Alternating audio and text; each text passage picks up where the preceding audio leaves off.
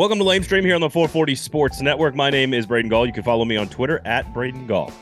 My name is Steve Cavendish. You can follow me on Twitter or Instagram at Scavendish. And if you like this show, the one that you are listening to right now, you can rate it, you can review it, you can subscribe to it, but mostly, you know, just tell somebody. You like this show, you love this show, and you want someone else to listen to it. Also, that you love Jaspers, of course, the next evolution of the sports bar, our, our title sponsor here that brings you this podcast for free each and every week. Uh, Mel Kiper on the show today.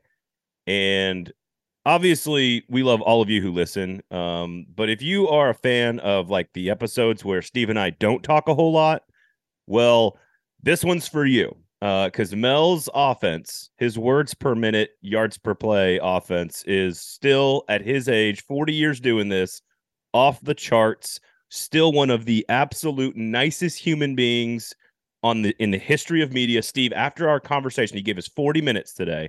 He called me 45 minutes later and asked how my kids were doing.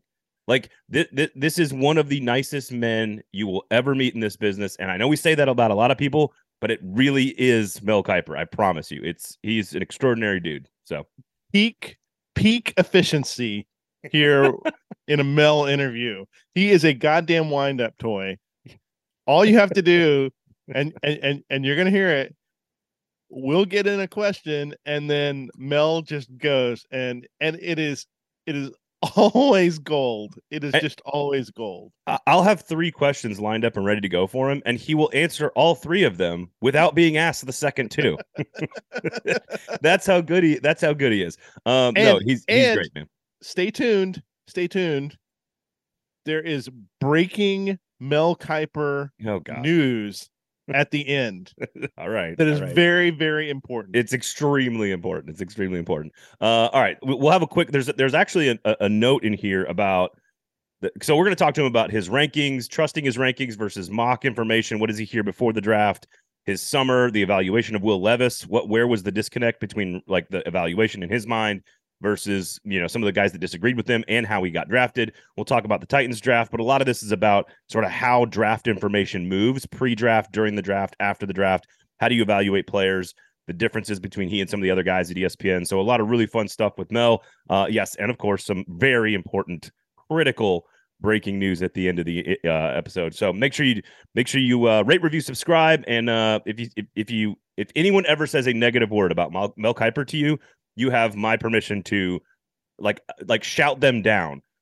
Like you can virtue signal with Mel Kiper according to Lamestream. It's totally fair. Uh, go to Jaspers, of course, everybody as well. Uh, the next evolution of the sports bar, uh, and uh, we'll give you a little bit about what's going on this weekend uh, in Nashville sports a little bit later on, and some uh, some recommendations as well. But without any more conversation from us, Steve, here was our conversation with the great and extraordinary and very talkative Mel Kiper.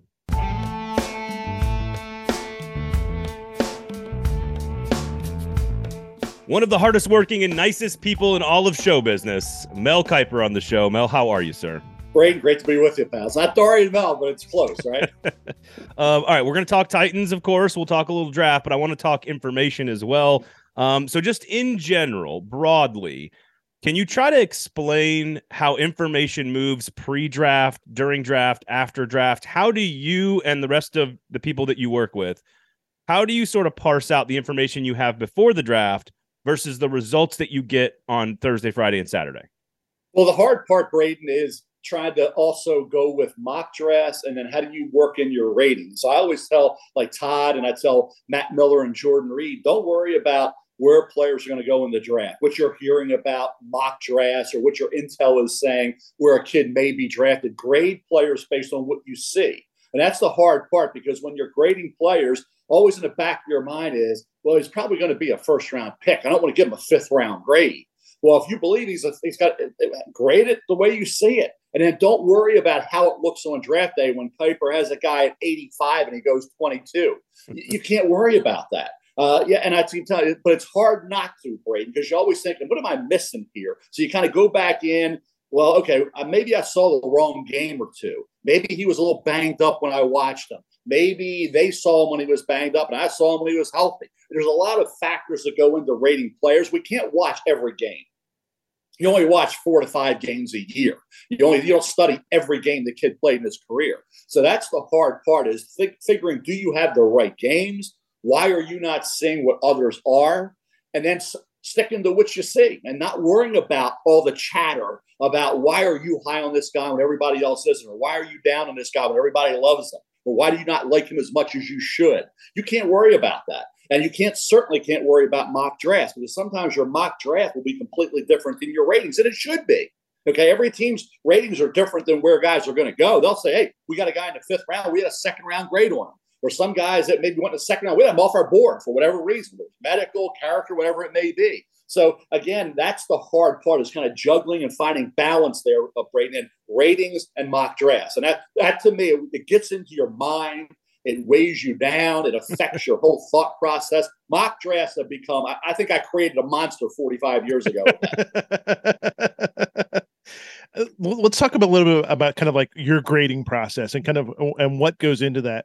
How precise do you like to get? And and is there when people are moving up and down, is this based on uh kind of intuition? Is this based on kind of something that changed a, changed numerically for you or uh, how what what what moves somebody up or down incrementally basically it's all about which for mock drafts it's what you're hearing so mock drafts are all about the intel from the league you know what do they and they're going to tell you what they think they're going to tell you what they're hearing from other people um, the rankings are strictly your own now that will change and be fluid based on did I see another game? Did I hear about an injury? Did I hear about something else that would factor into the grade? Uh, that's all a subjective evaluation. Okay, that's just what you think, what you feel, what you see, not worrying about what McShay or Matt or Daniel Jeremiah or any teams have. It's it's not basing on Jordan Reid, Any of the any of our guys, our friends that are doing this, because they we try to do, and I know I do, and I tell them, and they I know they do it all independently. I don't see Todd's grades, Daniel's grades, Matt's grades, or Jordan's grades, or anybody like that. I, and I don't. I hope they don't look at mine, and they say they don't. So it, it, you don't want to worry about what somebody else in this business is doing, and we find that out through. Braden will even say, "Hey, McShay likes this guy higher," or Todd, or or Dario will say, "This guy, why do you have this guy lower?" And McShay will get the same questions when we do our podcast. So again, that's that's where independent scouting is based on, and, and we all evaluate players differently. I mean, we can go to, to Will Levis. I liked Will Levis because I kind of overlooked and didn't care about when he was hurt. Todd said, you can't throw a year away. Uh, you know, you got to factor that in. Well, I don't think so. So we have, I guess, a different philosophical look at how you evaluate players, which is great because you don't want everybody, if everybody agreed and everybody said the same thing, yeah. You'd have 10 guys you say, Well, I don't need all 10 of you to ever come on. I only need one of you because you're only representing the other nine opinions. Well, all our opinions are different and all our ways of scouting are different, which makes it, I think, for the fans, uh, you know, something that's more entertaining. We will absolutely get to Will Levis in just a second. Um, but I'm curious, like you've done this a long time within the league, not necessarily within the media, but within the league, are are there guys, men and women at sources inside the league that you know that are actually going to tell you the truth, or is it just you do, do you just assume that everybody is lying? That's a great question because the, the friends that I've had for 45 years or 30 years don't lie to me. And they will say, Hey, I just, and I don't ask them for intel that's going to be specific to their team. Now, I have some friends in the league, and I had friends in the league that are no longer in the league. Okay. Because I mean, obviously, I've been doing this for 45 years. So, you know, some of the guys have retired. Uh, but when they were in the league, my good friends trusted me that when they told me something about their team, it would go no further. And if it ever did, I would lose that friendship. And I knew that. So there was there was a time where I knew what a team was doing because the general manager was a good friend of mine. Okay. And he told me, he said, Hey, when I'm on, when we're on the clock, you are free to say what I'm telling you. Until that time, it's between you and I. I said, great. So we had a Sports Center cut in in the morning.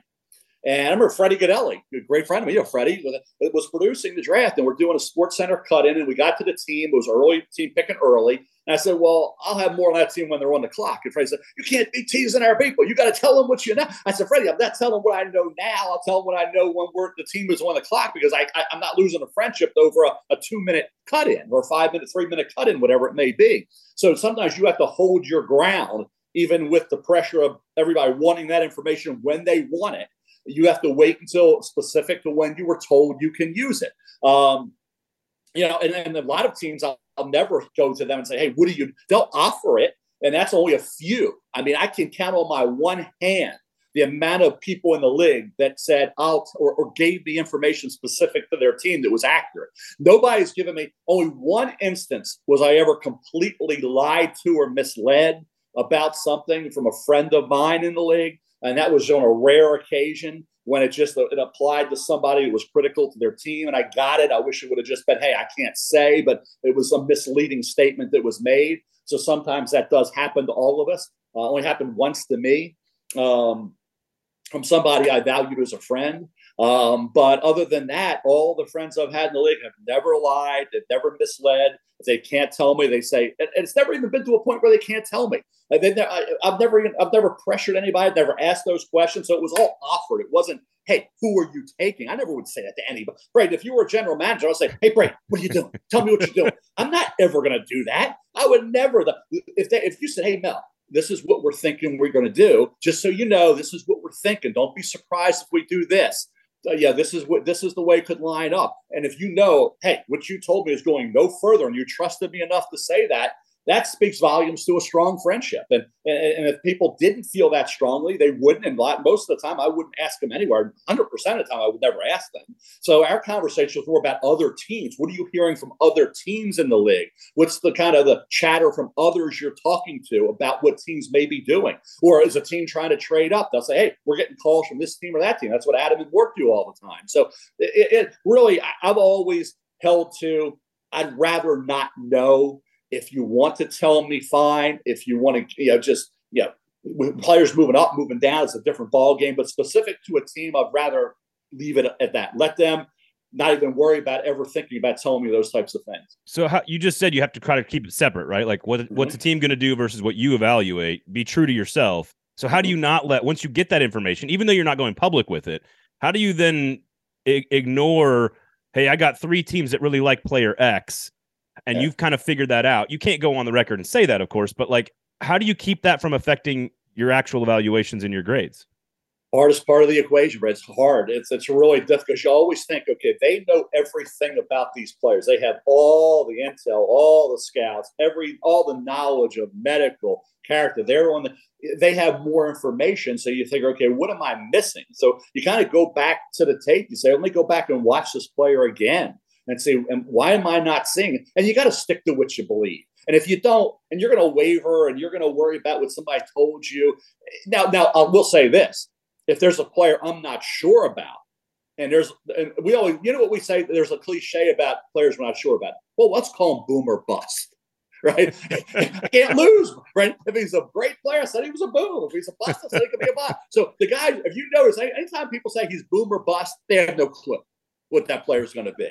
That that's just the way to get out of it. And, and there are players, and, and to defend that comment, there are a lot of players over the years and specific to each draft that you just, I'll give you an example. Tyree Wilson, pass rusher out of Texas Tech. I'm not sure what kind of player he's going to, I don't know.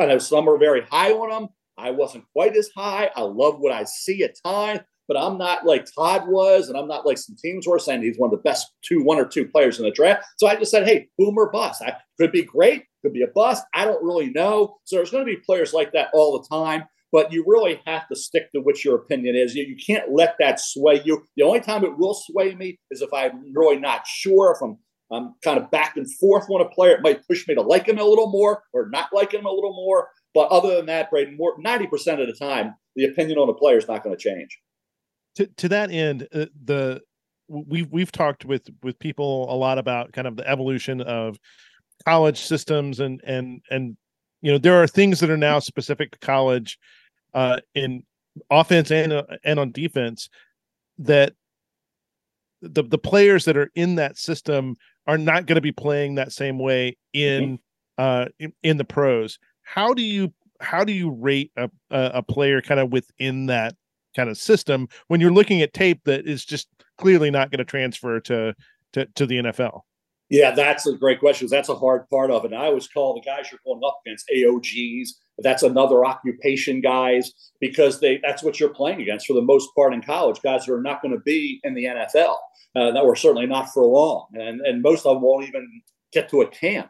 So if you can't get the job done at a high level against those types of, I call them AOGs, then what are you going to do when you're up against the best in the world in terms of systems? Hey, you come out of a certain offense where you're not used as much what's going to happen when you are more of a factor? You're not you asked to block. You're not asked to run a specific route tree you're not so all these different things technique part of offensive tackle play. Yes he plays high he does a knee bender a waist bender all these different things the corners he flipping his hips does he locate the ball down the field? Can the other thing is can he be coached up in those areas? Yes we're not getting finished products. Vinny cerrato good friend of mine gm in the nfl he built that 1988 with Lou Holtz, that championship Notre Dame team. Last time Notre Dame ever won a national title. Vinny Cerrato always says to me, Mel, they have coach before their name for a reason. You know, that's why they're coach whoever. Co- your coach, coach them. Don't think you're getting finished products coming out of college because you're not. Uh, the term I hate, and I think Braden's heard this, and who's the most NFL ready? None of these guys were the most. And who knows who the most NFL ready is? Everybody said Josh Rosen was the most NFL ready quarterback when, when Josh Allen was uh, was drafted and and in that year. Oh, oh, Josh Rosen is the most NFL ready by far. Well, how'd that work out? So again, I don't care about NFL ready. Uh, I, I, want guys to come in. They, are going to have some flaws. They're going to have some areas they need to improve on. And a lot of times, what team they go to, what organization they go to, what coach gets them, is there continuity within that player's first two or three years? Is he going to a team that has a system in place? He learns it. Then the next year, the coordinator's gone, new system. Third year, another system. If you get a, a quarterback that's been five years in the league with three different offenses, I guess he would struggle a little bit. So for continuity for the player is very important. I can't, you can't do anything about that. There's some things that, hey, you grade a player, he goes into the NFL. What happens thereafter? I had no control over. I mean, the teams, the organizations, the coaches, they determine the fate of a lot of players. They'll go back to, why did Kiper McShay, why'd you have this guy? You blew it on that guy. You were completely, well, maybe we were, maybe we weren't. Uh, but sometimes there are other reasons why a player didn't make it. Had he gone here instead of there, maybe he would have developed into a heck of a player. So there's a lot of that going on. That's why you always kind of second guess things in this business. I, I always tell people don't get into that because it'll drive you crazy. That's one thing I've tried try to tell everybody young that's coming up in this business. Don't second guess. Don't try to look back too much and figure out why you did this or why you didn't do that. Yes, you have to look at your mistakes and try to learn from them. But I've had so many times where people will say, oh, I'm not going to make the same mistake with this player that I made with that player. Guess what? They should have liked that player, not liked them, and not even cared about that because they made the mistake again yeah. by not liking the guy that they should have liked because they were worrying about what they did two years ago. So again, there's no perfect formula to scouting. That's why so many mistakes are made. It's, you're still college to pro. Go back and look, guys, at high school ratings compared to how they did in college. I do it because I love college high school recruiting, right? Look at Drake Maye. Drake Maye was like the 10th, 12th highest rated quarterback by the experts coming out of high school. How'd that work out? Six, five or six of those guys have already transferred to their second school. And Drake Maye's going to be the second pick. So the mistakes coming out of high school to college are huge. The mistakes coming from the NFL, from college to the NFL, are huge sometimes because you're going from a level to a completely different level.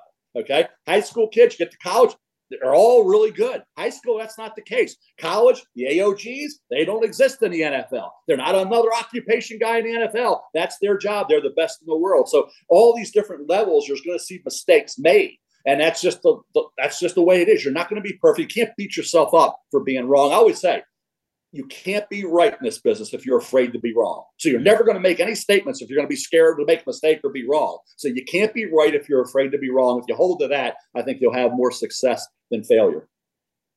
Along those lines, let me ask you, what's the what's it take for you to look at a Division two player, and it, who's the who's the who's the D two player that you've that you've rated the highest over the years?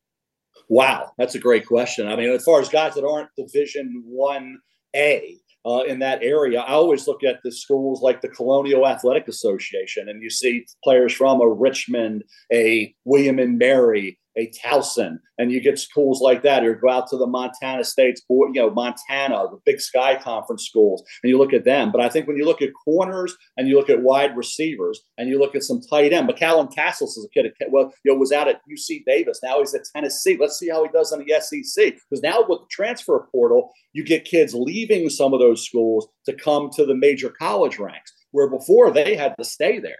They, they couldn't they couldn't move around. Yeah, they weren't yeah. they were staying where they were for the most part. Now with the transfer portal, that alleviates that problem. You know, to go to what you're talking about, Joe Flacco. Joe Flacco came out of Delaware. he was he went down from Pitt to Delaware. Love Joe Flacco and flicking Flacco. He goes to Baltimore. He wins a Super Bowl here. So sometimes you get guys like that. You know, Tony Romo out of Eastern Illinois. Those are some of the guys from the lesser schools that, that were evaluated and were written up and ended up being really good players in the national football. Others like Kurt Warner at Northern Iowa, nobody had rated highly, and nobody even do anything about it. it goes, he's bouncing around. He ends up being a Hall of Famer. So sometimes even guys like that, you never really get a true handle on, but you can't beat yourself up for that. Then you go to, like I say, the pass rushers. We see some of those guys coming out of the smaller schools into the National Football. Matthew Judon.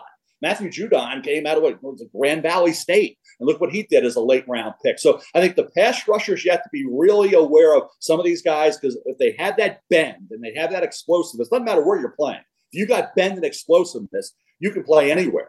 So I think you can find some of those guys. You can certainly find players at any position. But I think it's been it's really fascinating to see the quarterbacks guys over the years that have come out of lesser programs that or went down a level like Joe did. Joe so said, okay, I'm not going to play at Pitt. They had Tyler Palko. Tyler yeah. Palko. This is why I get a little frustrated with people saying, well, Will Levis couldn't beat out Sean Clifford, right? Well, Joe Burrow was at Ohio State.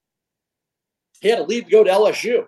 Look what happened to the guys that were playing ahead of him. Not so good. Jake Fromm was at Georgia, and Justin Fields said, "I can't. I'm not beating out Jake Fromm. I got to go to Ohio State." What happened with who's better, Jake Fromm or Justin Fields? So they talk about all this stuff here. Joe Flacco left Pitt because of Tyler Palko goes to Delaware and becomes a first round pick. So it, it is, I think, with the portal now and the fluidity. I mean, I just looked at it. I think there's like 400 and some wide receivers in the portal. I mean, well, I, I, just printed out I just printed it all out. The sheet, it's like a step. Thousands of players are in that portal right now. I, I am. Uh, there's one uh, wide receiver out of UT Martin I will be asking you about here in just a second. Uh, there's no question about that. But every single one of these questions. But first of all, also I'm so happy we got a Tyler Palko reference onto the show. Just I love I love that. Um, here's what I here. Uh, every single one of these questions though is sort of tied to Will Levis in some way, shape, or form. Mm-hmm. Pre-draft mm-hmm. information, your grades versus what you're hearing, the fact that I think I asked you, we were doing a show, I think it was like November or December of last year. And I said, Who has changed in your mind more than anybody? And you said, Will Levis might be my number one player on my board overall. He clearly was graded that way by some teams, but then also not by others. And so the Titans get him at 33. I know you're very uh, pro Will Levis in terms of the pick for the Titans, but kind of can you kind of explain the information? Because like this is a there was sort of some misinformation from fans and media about like who this guy is because the stuff that goes viral isn't the stuff that's really who he is and you know all this other like there's so much going on with Will Levis and how he ends up falling to 33. So why did you like him so much? Why does he fall to 33 and what's the the disconnect in the middle there? Yeah, I kind of felt like Will Levis's defense attorney during all this. I really did. I, it was more trying to defend against a defend against. I thought unfair criticism. Uh, I guess you could say it's everything's fair in this business. You can look at play, but I think unfair by that I mean when you're hurt and you're beat up like he was. That would be like if I came on here with a sore throat and I'm going to struggle to talk to you guys. My Kiper was a little off this game today. Well, I guess so. I, I got 102 fever and I got a, a strep throat. I'm, I'm gutting it out here, guys, doing the best I can, right? Well, you're not going to be performing to the level you would if you're banged up, injured, sick, whatever. So when you are a quarterback and you're beat up from head to toe, and the fact that you could move so well uh, two years ago when you were healthy, but this year you can't move, so you're no threat to a defense running. You're no threat doing anything with your legs because your foot, your toe is so bad. Um, your offensive line is awful. Your receivers aren't running the right routes. Uh, you know, all these things are factoring in. So you got to look at that. Well, some chose not to. And that's their prerogative. I thought it was unfair, but that's their prerogative to evaluate Will Levis and say, okay, he turned the ball over too much. He didn't do this. He didn't do that. He didn't look. He didn't look as good as he did two years ago. Well, there was a reason because he was beat up from head to toe. So, and he didn't have the players around him. He did like Wan'Dale Robinson and Darian Kinnard and and Luke Fortner. So uh, there was a lot of reasons. So if you want to factor in those reasons and give him kind of a a pass, then you do what I did. If you don't, and you want to be strict to say, hey, he's out there playing. He made some mistakes you can't make. I don't care if you're hurt. You can't be fumbling the ball away in the final couple minutes of the Ole Miss game, mental, you know, you're doing two two mistakes late in the Ole Miss game. I get that. I understand that.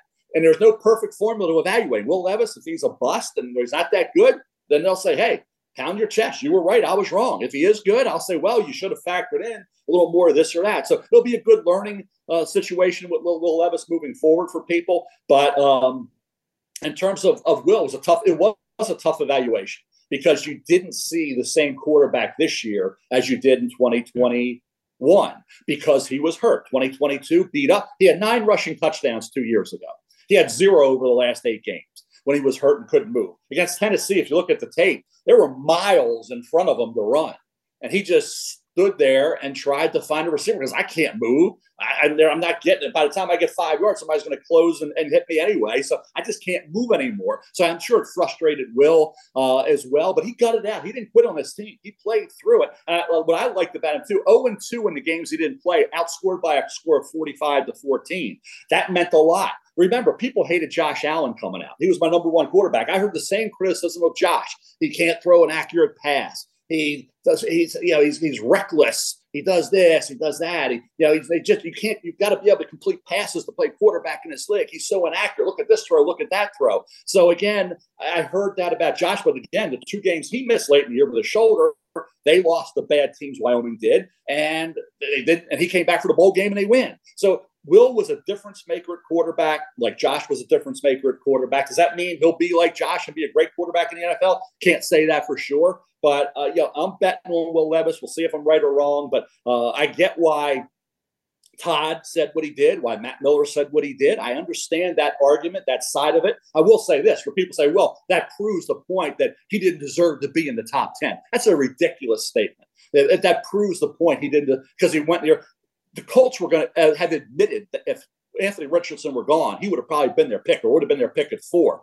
The Ravens would have taken him at 22 if they didn't sign in, uh, get the deal done with Lamar Jackson draft day, right? They didn't get that deal done. Will Levis would have been a Baltimore Raven. They might even have traded up to get traded up to get Will Levis. So history would have been rewritten had things gone a certain way. I will say this: in 40 years ago, I was interviewing Boomer Esiason, my first draft at ESPN. He had gone from the early first round pick to the second round, and I was having a similar conversation with Boomer that I would have had with Will Levis. He was sitting there talking to me that day. So it's amazing. 40 years later, my first draft to my 40th draft, we had Boomer Esiason. Now we have Will Levis, and guess what, guys? In college, they both wear number seven. Now Will's wearing number eight moving forward. But they were both number seven, and you know, you, know, you think about it, the, the, careers. Let's let's hope that Will Levis is what Boomer was, a Super Bowl quarterback. Didn't win that game against Joe Montana because Joe Montana beat him right with the dry plate to pass to John Taylor. But I, I, hope that Will can become as good as Boomer Esiason was. That's the kind of context you have to have. Number sevens, they they wore number sevens. Also, no offensive coordinator, and the fumble against Ole Miss probably was targeting. So also important. Uh, also, think about that, Brady. Also, I'll bring that up for moving forward. Also right. important context as well. Mel, take a breath. By the way, just take a deep breath. um, you you mentioned. Um, well, I want to ask you about the Titans prospects here in, in, in okay, just sure. a little bit. Um, but Levis as a grade versus Malik Willis as a grade. I, I get asked this a lot from a lot of people. I've now seen Levis in one rookie camp, and I watched basically every practice of Willis at rookie camp last year. I can tell the difference, but it's hard to explain. Explain the difference in in why one was a late third round pick and passed on by everybody three times, and one was worth trading up for with the 33rd pick. Well, Malik had the similar situation where he was at over a three or four game stretch that final year when we were evaluating him through some interceptions. He made some bad decisions, made some throws that you question. The talent, you could see the arm, you could see the mobility, the running skills, the toughness of Malik Willis. Uh, I thought he'd be no later than a late one, early two. He dropped to the third, which I thought was a really good pick by the Titans. I think it's really unfair to look at last year and say, look at the struggles throwing the football. He needed time. We knew that. And I thought, okay, with Ryan Tannehill there, he would have time. Well, the injury and things happen, and you're forced out there. Uh, but for Malik Willis, I would not write Malik Willis off at all. Uh, I, I, we're, we're kicking quarterbacks to the curb after year one coming out of Liberty. This is nuts. I mean, uh, back in the, when I started this business, we were four to five years developing quarterbacks. I watched great quarterbacks their rookie year. I saw John Elway here in Baltimore when he went to Denver, number one overall. in the Ravens, course of uh, the Colts, the Colts traded him to Denver right after he had been the number one pick overall. And I'm watching him at Memorial Stadium, and the, the Colts got the best of him. They, they, he couldn't do anything against the Colts. He got hurt with an ankle injury after he was sacked. And then except Steve DeBerg, and Steve DeBerg led them to a comeback victory. They don't win that game if John Elway's not hurt. If John Elway plays that whole game, they beat John Elway, who ended up being, in my opinion, the greatest quarterback of all time. But that's for me, my highest graded player ever was John Elway. But he didn't look good as a rookie. So again, it took time. So again, for Malik, to answer your question, I think Malik deserves an opportunity to compete for this job. And that's going to be really fun to see how it all plays out. He's a year ahead of the game. You think about Will. Will came out of a pro offense. Will came out of, out of two different coordinators too, as well. He had a Liam Coen as a junior. He had Scangarello this year. So he had two different offenses as well to work under. But and of course he began his career at Penn State. But for Malik, I think he deserves, for me, just a little more time before you write him off. Uh, the talent's there, the one twos there. Uh, yes, Will Levis had a for me had a much higher grade coming out than what Malik had when you compare just to grades. That's why you grade players to see, okay, yes, I thought it'd be a late one, early two at worst, but what were the grades? The grades of Will Levis was a lot higher than Malik Willis. So I think he will be a better quarterback. That doesn't mean that Malik, at some point in time in his career, can't be a successful starting quarterback in this league.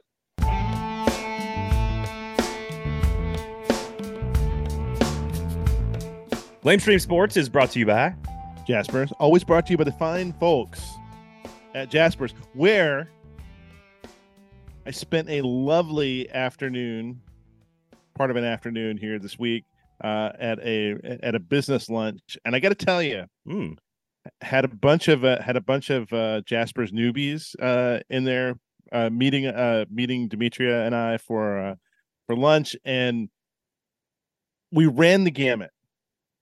We there, there's the, the it is such a great uh, is such a great menu for to bring in like a big group of people. Some people wanted salads. Some people went went straight went straight sandwiches.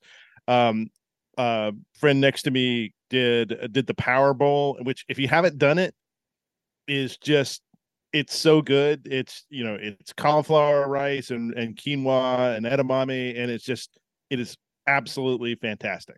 Add protein, add you some grilled chicken or some salmon to that thing whoo boy, that thing will send you off the rest of your day. Not gonna these hold... little these little tempura crispies in there. Yeah, they're great. just like no, it's great. It's just like the like a little hint of fried. As I've gotten closer and closer to your age, Steve, I uh find myself Thanks, enjoying Power Bowls more often. Across the board, I'll be on vacation. I don't mind a good Power Bowl in the morning, especially if you're going for a hike. You know, but if you know, it's it's a it's a great source of energy, very healthy, and in this case, particularly delicious. Uh, I, I don't know what you're watching this weekend. It, it is a great place for a business meeting, great place for happy hour, great place for the kids, grab and go market. It literally has something for everybody. It's fantastic. You guys have you guys know the drill.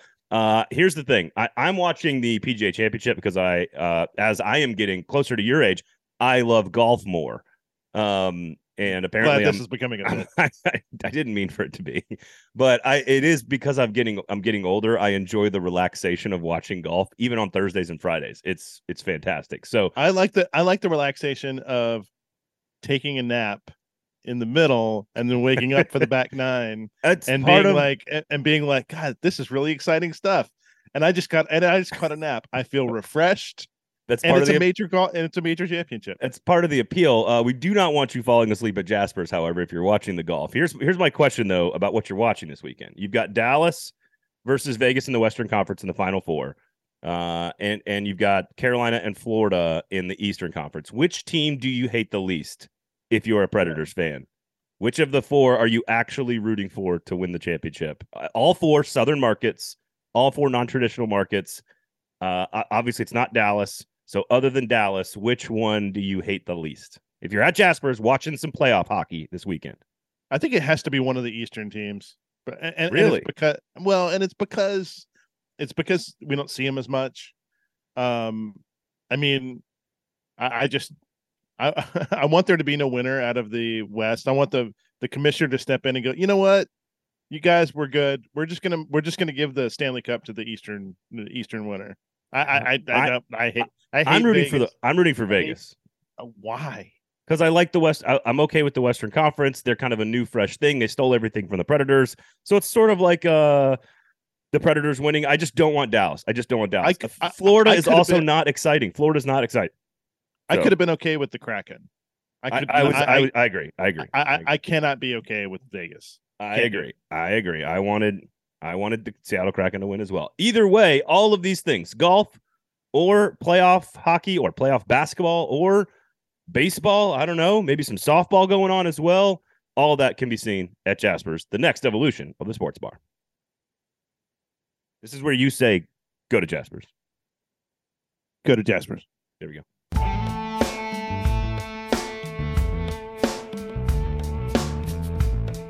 Mel, uh, what do you how do you how do you look at the rest of the Titans draft and and to to Braden's point, we're very interested in a in a UT Martin receiver here mm-hmm. who's taken in a very late round, and Titans fans are have been have been hoping for some help at receiver. Can mm-hmm. can can he be that help? You know, you can come up at diamonds in the rough, catching lightning, and you never know. He was what the 228th player taken, and you come from a level of competition where you should be, and all these kids, and that wasn't the only one. If you even think of Trey Palmer, comes from LSU to Nebraska, he was a sixth round pick of Tampa Bay. You know, here's a kid who ran a great 40, drops to the sixth round. I, I, I thought there was a kid coming out of Southern Mississippi. When you think about where we are right now, there's Southern Mississippi receiver who went undrafted. I thought was a good player. So, and there's other players that go undrafted. We forget there's seven rounds in this draft. Okay. I, I came up with 17 rounds, guys. Think about that 17 rounds. There were 12 rounds when I started in this business, and even at ESPN, it went from 12, 17 to 12 to 7. So I think when you look at that, you say, okay, a lot of the guys that are eighth, would have been eighth, ninth, 10th, 11th, 12th, are now undrafted free agents. So there's nothing wrong with being a guy that even goes undrafted in this particular. I said there's I got I got a list of about 35 guys that I think can make teams that were undrafted. But to the point about the Titans, you, you, hope you can catch lightning in a bottle. I think the same thing happens when you get to a Jaelyn Duncan from Maryland. I watch Jaelyn Duncan. I'm here in, in the Maryland area, and Jaelyn Duncan's got first round talent. I mean, this is a kid. Some were mocking first round. If you go back to early mock drafts, I think, if I'm not mistaken, Jaelyn Duncan's name would appear, and maybe in the late first round, I think somebody even had him to Kansas City. I saw when it was brought up on one of our podcasts that somebody had mocked Jaelyn Duncan to Kansas City at the end of the first round. I don't know what mock that was or who did it, but you know, Jaelyn Duncan has that type of ability, and you get him at pick 186. If you can coach again, it gets back to coaching him, working on being more consistent, focusing play to play. In college, you can take plays where your your focus and your concentration lags a little bit. In the NFL, you can't. You give up. You can have a, you can have a heck of a game. Couple couple missed uh, opportunities, and there's two sacks, and you're being criticized heavily because yeah. your quarterback got hit hard twice. So you can't have that. You can't have any hiccups in the NFL when you're an offensive tackle or left tackle. So for Jaelyn, the talent's there, coaching him, getting him to be more consistent, going to be very important. Then you get to we talked about uh, you know the injury concerns, the medical part of it. And that's when you start hearing that as the weeks lead up to the draft. And you hear Tyjae Spears with the knee, which he had had at Tulane with the ACL. You say, okay, where's that going to push him? Is you know, I had a second, third round grade. Is that going to push him into the fourth, fifth round? He ended up basically going where he was projected to go. So the injury concern didn't really affect him. He went at pick 81 in the third round. So he wasn't impacted much at all by the injury. Then you get to Josh Whyle. I thought one of the top H backs, move guys in this in this draft. You get him in the fifth round out of Cincinnati, out of that Bearcat program where he did a heck of a job for Luke Fickell. So they got, I think, guys moving forward, all offensive players, by the way. I think they were the only team I've seen recently just go all one side of the ball with every pick they had. And they did all offensive oh, guys for the Tennessee Titans. I gave him a B plus grade. And Skoronski, as Peter Skoronski was a really, I'd say, fascinating evaluation I had him at left tackle throughout most of the process. And I kept thinking six, three and a half with short arms. How's that going to translate at left tackle? Is he going to have issues? And I went back to the game against Michigan two years ago against David Ojabo, who had great length and he struggled. And said, okay, if he gets up against these guys on a regular basis, can he hold up at left tackle? Maybe, maybe not. He'll have some issues at, at times, but at guard, he can be a Pro Bowl guard. He's plug and play Pro Bowl guard. So I said, let's move him to guard. So I did in my rankings, moved him from tackle to guard. Had him as my number one uh, guard, Peter Skoronski. So I think it's going to be really interesting to see with his height and short arms for tackle. Can he overcome that? Because he's a master technician. He's a tremendous knowledge of the spot, knows how to keep those defenders at bay, needs to keep that frame, knows how to keep that frame between the defensive end and a quarterback. He adjusts the secondary moves very effectively. But will the length become an issue? And if it is, hey, you got a great guard. You got a Pro Bowl caliber guard. Can he play all five positions in the NFL? Probably. Played left tackle at Northwestern. I said he had potential versatility to play all five spots. And I think he can be a great guard. So it's going to be really interesting to see how his career plays out. I think that they, I think for every pick you could say, let's go to Skoronski. Is he a tackle? Is he a guard? Will Levis. Is he Kiper right or is McShay right? Although McShay's covered all the bases here. You know, he, he said, I really, really, really like Will Levis. I just don't love him like you did. So if he's really good, he'll say, I really, really, really, really, really liked him. And if he's not, I didn't like him as much as you did. So again, so again, but Will pretty Levis good McShay. Exactly. Will Levis will be a vet. And Tyjae Spears with the medical. With the how how yeah. how much longevity will Tyjae Spears have? Josh Whyle, kind of the H back guy. Jaelyn Duncan, first round talent, but slides because he's inconsistent. And then you got the, the uh, UT Martin receiver who's way off the radar, gets drafted. Can he prove the doubters and skeptics wrong? And can he make a team? Can he be a guy who, for a team that needs help at that spot, be a player that makes it? I don't have the answer to that. Nobody in the league uh, felt strongly enough to take him higher than that, but the Titans did. Are the Titans going to find that diamond in the rough? So I think every pick that they made on the offensive side of the ball is really going to be interesting in terms of evaluating moving forward because they all had something that you were a little concerned about or something that, that caused a mixed opinion or a different opinion uh, it's good I, I, think uh, again i gave a b plus grade. So i'm i'm i'm thinking that they made some really good choices. They might have took some guys that other teams may have not had as high or maybe questioned the position value of taking a guy there or whatever it may be. Uh, i don't know what it could be but I, I think they're they're one of the teams that i think when we look back three years from now I'm gonna look at every pick they made, and it's gonna you're gonna learn something from that. I, I don't need a very long answer on this one, um, but when you grade out a, a, class, is it just based on value of your grade of the prospect versus where they were selected, or do you incorporate team need and and what the te- like yeah. the, the the positions as well? Is that is it all baked into one? You only you, yeah, only, really out, you only gave out four A's. Yeah, I, I, gave out I gave out no I think I gave no bad grades at all because nobody had a bad draft. And this was not keep in mind this was not a good draft. This is a very I'll be kind, a very mediocre draft uh, from a personnel standpoint. Uh, and when you look at grades compared to other years, that's what you do. You look at all your grades, say, okay, how did they stack up against all these other years? And the guys that were highly rated weren't as high as those guys. And the guys from the second, third round on were kind of in that group. So I think from the second to fourth round, it was pretty good. First round probably wasn't as good, in my opinion. But to answer your question, when I do the grading, it's based on needs. No question, it's based on needs. Yeah. Did they hit their areas of concern? Uh, did they draft a guy based on my grades that was much higher than I thought he should have been, or much lower? I factor all that in. Uh, I also try to give the benefit of the doubt if I like the player, but he was it was the best available player at that point. There was nobody else because you have to go to when they pick who was in a neat area. Maybe there wasn't anybody there. They just had to take the best guy. And for the Titans, I gave them a B plus because I liked what they did. It worked out beautifully to get Levis the way they did. They didn't have to trade up. I mean, they had to trade up. They had to trade up into the first round They give up a lot, They go into the middle of the first round area or into the late first round. Uh, they said it gets and all these guys are going to be tied together because they're all offensive guys. So really, Will will be tied to Peter Skoronski. Will will be tied to Tyjae Spears. He'll be tied to Whyle and Duncan and Dow. So he's going to have all these guys are going to have play a factor in Will Levis's career yeah. and moving forward. So that's going to be fun to see how that plays out. So you, you do factor all that in, but again, it's a subjective grade. Um, you know, I also factor in this wasn't a great draft. So I'm not going to say yeah this team got a D grade. People gave out D's and F's on this draft. It's like, hey guys, realize this was not a strong draft, and realize the opinions were all over the place on a lot of players. So while you may have an opinion, you may be wrong because this is a very. I, I said about before the draft. I might have said it to you, Braden, when we were doing the Dari and Mel show, that if if you come out of this draft four or five years from now, if you guys look back and said the Titans got an A draft or a B plus draft, or any team for that matter got a B plus or an A draft, I would give all my scouts a raise because this is a draft that if you five, not now, but five years from now, you look back and say, boy, in that 2023 draft, we got a B, B plus A draft, then boy, your scouts did a heck of a job. Yeah.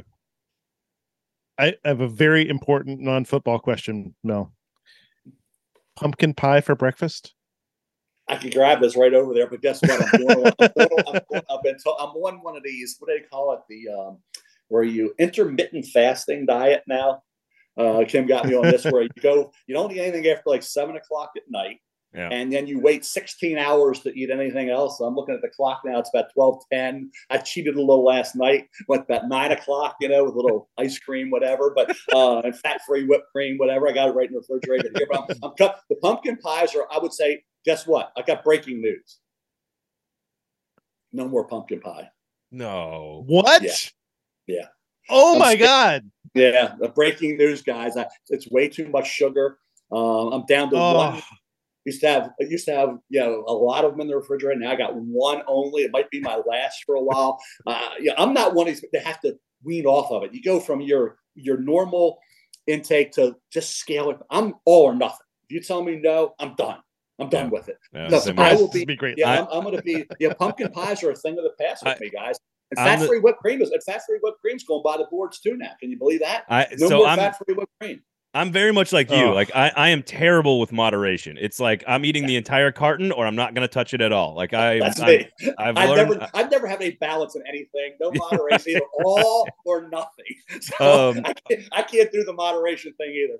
All right, we'll let you go, man. You've been very gracious with your time. I just want you to kind of just tell everybody real quickly, like what what does the next couple of months look like for you? Are you just watching tape on 2020 th- 2022 tape for 2024 players? Like what? Just give everybody a quick little like, hey, this is what the summer months look like for a draft expert. Well, you have to regenerate, so you got to get out and do other things. And I'm going to be back eating crab cakes this summer, so I'll be back Ooh. doing that, and relaxing, and doing all the things you do here in the land of pleasant living, which you have down in Nashville as well. Uh, so to me, it's just you know taking the time where you're not under a time limit. There's no time restraints. There's nothing to say you need to evaluate these players by a certain point. I have all summer. I had the big board coming out in late August. So by late August, I'll have top 10 positional rankings. Have the top 25 big board for next year. So each day I'm every day I'm looking at and now with the portal, I'm trying to just figure out where's Franklin, the kid, the wide receiver at UTSA, Texas San Antonio. Where's he going to end up? He just came into the portal. He's a heck of a player. Zakhari Franklin. Where, where's he going to go? You know, what's going to happen with Keon Coleman, the receiver at Michigan State now into the portal? The pass rusher at James Madison's in the portal. I mean, I want to see where these guys end up. So you're also looking which is kind of the fun part of guys leaving programs, where they end up. You know, look at the portal, there's thousands of guys in there. So it's it's basically charting that, getting ready for the season, but each day trying to look at, answer your question, probably five to 10 guys a day and just get a handle on that. And then a lot of these guys will end up going back to college. They won't even be in the 2024 draft, which kind of helps you for 2025. So it looks like some of the guys for this year I've already looked at thinking they might be in this draft, and they're not. So uh, you spend this time during the summer regenerating because you can't, you need a break after the draft. So I take a couple weeks to just basically after grading everything, then looking at where do the undrafted free agents land, worry about that a little bit, and now worry about next year. So you got to turn the page to 2024, basically two weeks after the draft. Now we're in the middle of May. Getting the later report. The Preakness is this Saturday uh, here at Old Hilltop Pimlico. So you get a chance to, to do that. McShay's big into horse racing. Get, we had a loser for the Kentucky Derby. We'll see if we can get a winner for the Preakness. So uh, yeah, get do other things. Go to Orioles. Orioles are playing well. Lost last night. Lost a couple now. They're playing really good baseball. Brandon Hyde and Mike Elias have done a great job with the Orioles. So uh, watch a little baseball. Love that. And basically, I don't go back, as you know, Brady, Dari and Mel. I start back the end of August with week Yep. zero. So a little break with Dari now, uh, and we, I mean, you'll probably fill in during the year as well coming up. So look forward to that. And then uh, the TV part starts in August as well. So I get a little break until mid-August, basically, when everything has to be done by. Well, your voice is in midseason form, even in May. Uh, no strep. No, you're you're 100 percent, Mel. Thank you so much for your time. We really appreciate it, bud. I appreciate it, guys. Had a great time, man. Take care.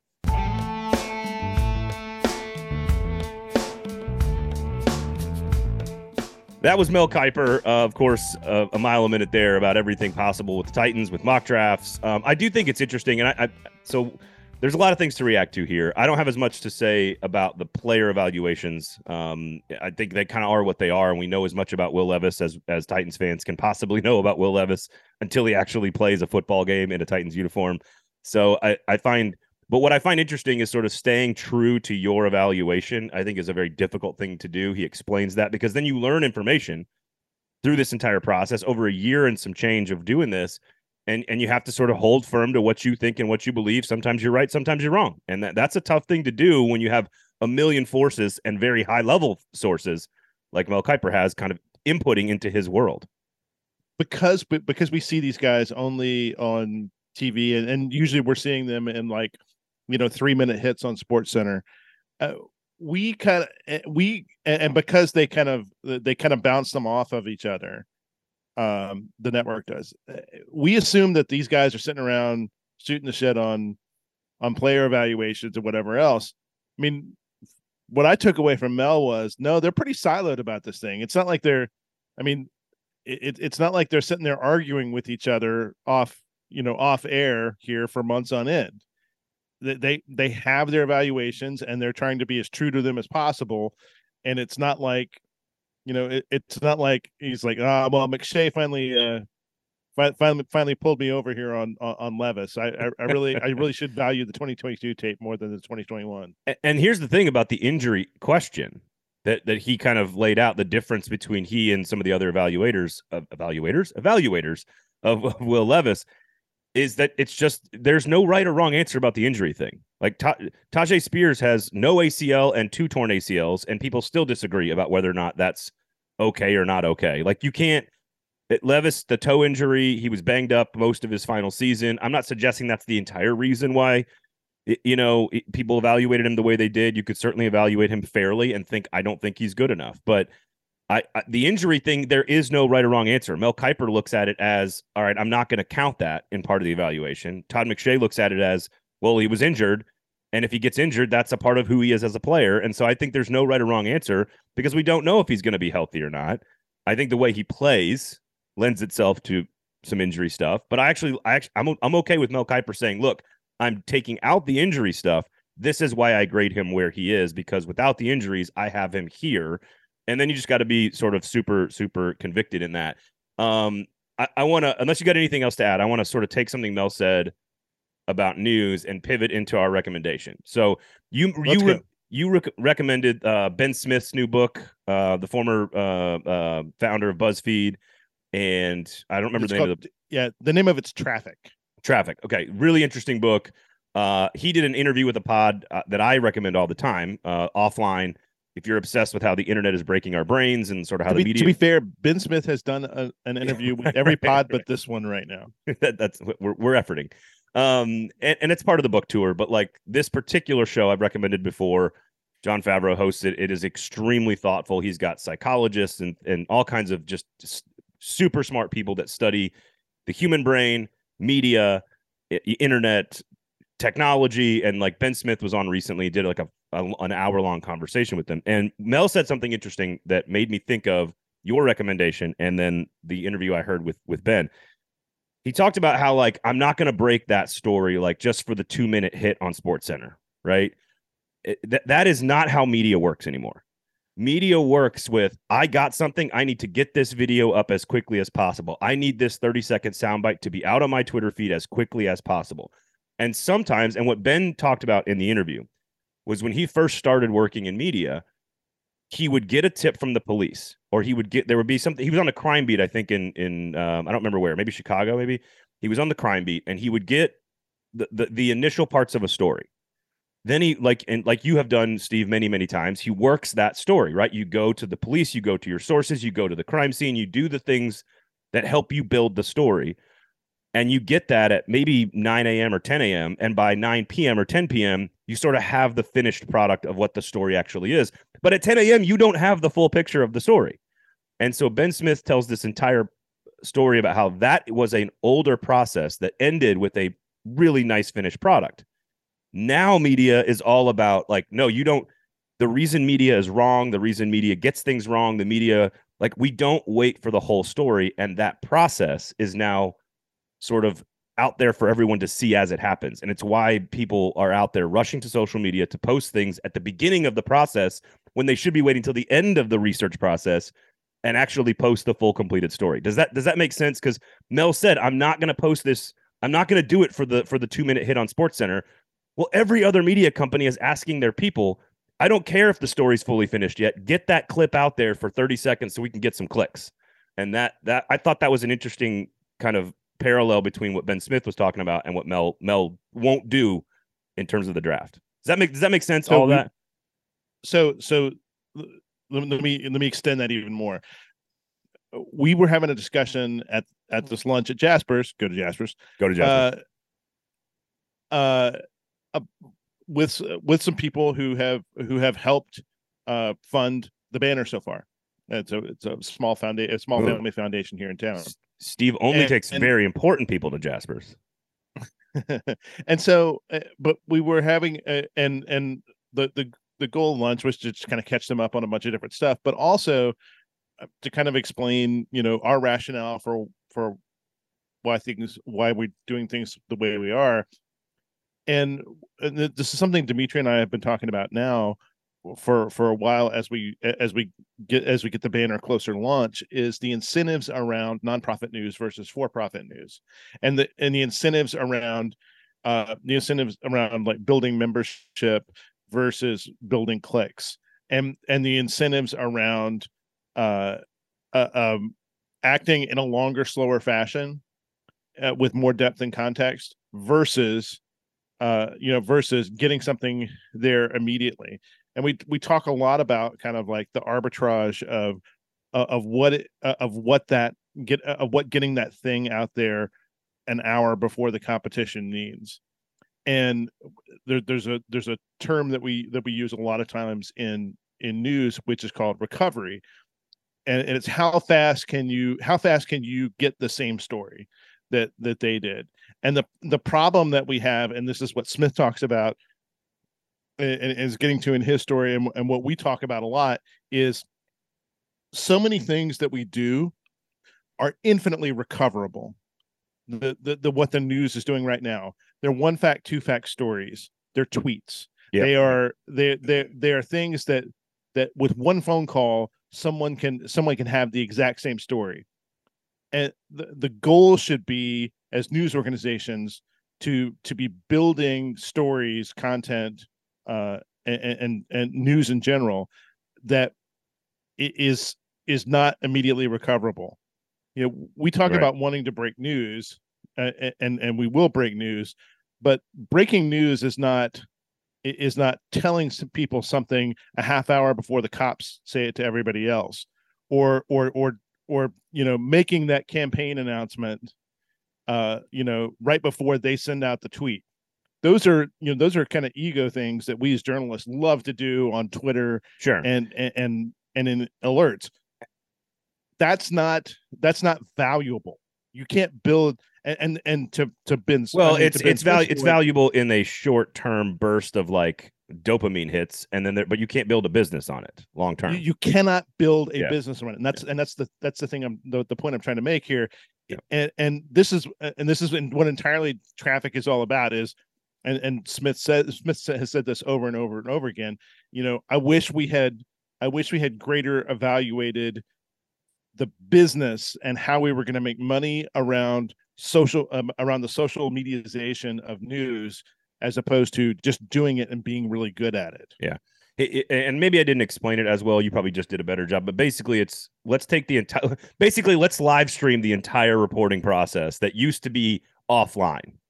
Right. It would take you 10 or 12 hours to work on a story. Like it would be like the, the story you were working on for the New York Times on the the Christmas Day bomber, where you're actually going to talk to specific people involved in the story. It would be like you live tweeting your conversations before actually doing all the research with all the different parties to actually write the fully formed story of what took place. And that is where people then judge the media and say, well, look, you were wrong at 8 a.m. But then if you waited to, to, to post all that stuff until the fully formed story at 4 p.m. or in the paper the next day, then you've got the fully formed, like completely clean, well thought out, descriptive story of what's taking place. And I thought that was interesting that Mel Kiper was like, no, I just, uh, why would I do that? Where I, gu- I guarantee you, if his television producers knew that was happening, they would be like, no, get the damn thing on the air. Get- get- you heard something about what Team X is doing with Pick 18? You need to tweet it right now. Like, get it out there. Get it to Schefter. We need a bomb right now. So I, I thought that was interesting because it tied directly in uh, to your recommendation, I think from last week or the week before. My recommendation is go listen to the Ben Smith interview on offline. Uh, it's really, really good. Uh, they also did he Jon and his new co-host Max Fisher, who also wrote an amazing book about how social media is breaking our brains. Um, they they they did a, a one week experiment where they took away their iPhones and weren't, weren't allowed to use the iPhones and gave them like flip phone burners and said let's talk about it next week after seven days of doing this. Let's see what happens. So, so fascinating stuff. So, um, otherwise, that's it for me, man. Uh, I, I just thought that was interesting. Mel's great. Uh, we're going to talk a lot about it on all the other shows when we talk about the Titans because Mel said a lot of great stuff in there for you Titans fans. So, okay, I have one recommendation this week, uh, and it is from the Hollywood Reporter, and it is so good. Um, if you are of a certain age, and I mean my age, uh, MTV News is a very specific thing. Kurt Loder coming in with the, you know, with with with the the the the swirling MTV uh, icon and the MTV News. Tung, tung, tung, his uh, his reporting on uh, Kurt Cobain, I saw that floating around the internet. By the way, the other day, that's really good. It, it, it was as professional. Like it was amazing to me how good MTV News was at news well, I mean, I mean, Loder was a really good reporter for Rolling Stone before, but uh, right, and a really right. good kind of news reporter. Anyway, there's a story in the Hollywood Reporter called "It Was Lightning in a Bottle: An Oral History of MTV News," and and it's things like you know, and it and it talks to Kurt Loder and Tabitha Soren and John Norris and Allison Stewart and all these people that you kind of like seen go on to other things. Uh, it's it is absolutely fascinating. Uh it, it is it is a moment in time and they you know they shut down mtv news here last week uh kind of like the the, the the death throes of what mtv news is now. Um but it was it, it's just it's an excellent story. One other thing uh one other thing i want to uh kind of kind of tease out there um we have some we have some banner stuff that's coming here in the next week. Uh we have a three part series from uh demetria uh on a slice of Nashville history that is just absolutely fascinating. That if you haven't uh, signed up for us at NashvilleBanner.com, co- uh, go there, give us your email. We'll drop stories into your inbox, and then we have a whole bunch of election coverage coming your way um, here soon. So uh, we have council stuff, we have uh, mayoral stuff, we have vice mayor stuff. We're we're about to be really in the weeds on this uh, on the banner side and so sign up, uh, particularly before June 1st. Uh, give us your email, and we're going to flood you out with uh, election coverage around the August 3rd local elections. Love it, love it, love it! Can't wait to be in the weeds with the creatures. Uh, at at uh, at S Cavendish, of course, at Braden Gall, at 440 Sports. Sign up for good journalism, NashvilleBanner.com. Go listen to offline. Go read Ben Smith's book. Uh, tell everybody that you know that Mel Kiper is one of the nicest human beings you've ever met. And if you say, and if you hear anyone ever bad mouthing Mel Kiper, you have the permission to punch that person in the face. Uh, but I will deny ever telling you that. Uh, have a how, slice of pumpkin pie in his honor. There you go. Have a slice of pie or a whole pie uh, in his honor. Or go just eat the filling. At, just eat just eat a can of the filling. Can we get Jasper's to make like a like their their nouveau chic twist on the next evolution of the pumpkin pie? We will call it the Jasper's new Mel. The new Mel. I, the new helmet I, here. I, I have discovered in like three years ago, I discovered, uh, like, uh, man, pump cheesecake, pumpkin pie cheesecake. Holy smokes. Unbelievable. Much better than an actual pumpkin pie. Better than pumpkin is, pie, but potentially, yes. Pumpkin so. pie, not that good. Pumpkin pie is great. Mel Kiper's great. Jasper's is great. Nashville Banner is great. 440 Sports, Cavendish, average at best. Uh, thank you guys all for listening. Rate, review, subscribe. Uh, thank you guys all. We appreciate you. We'll talk to you next week. This has been Lamestream Sports here on the 440 Sports Network.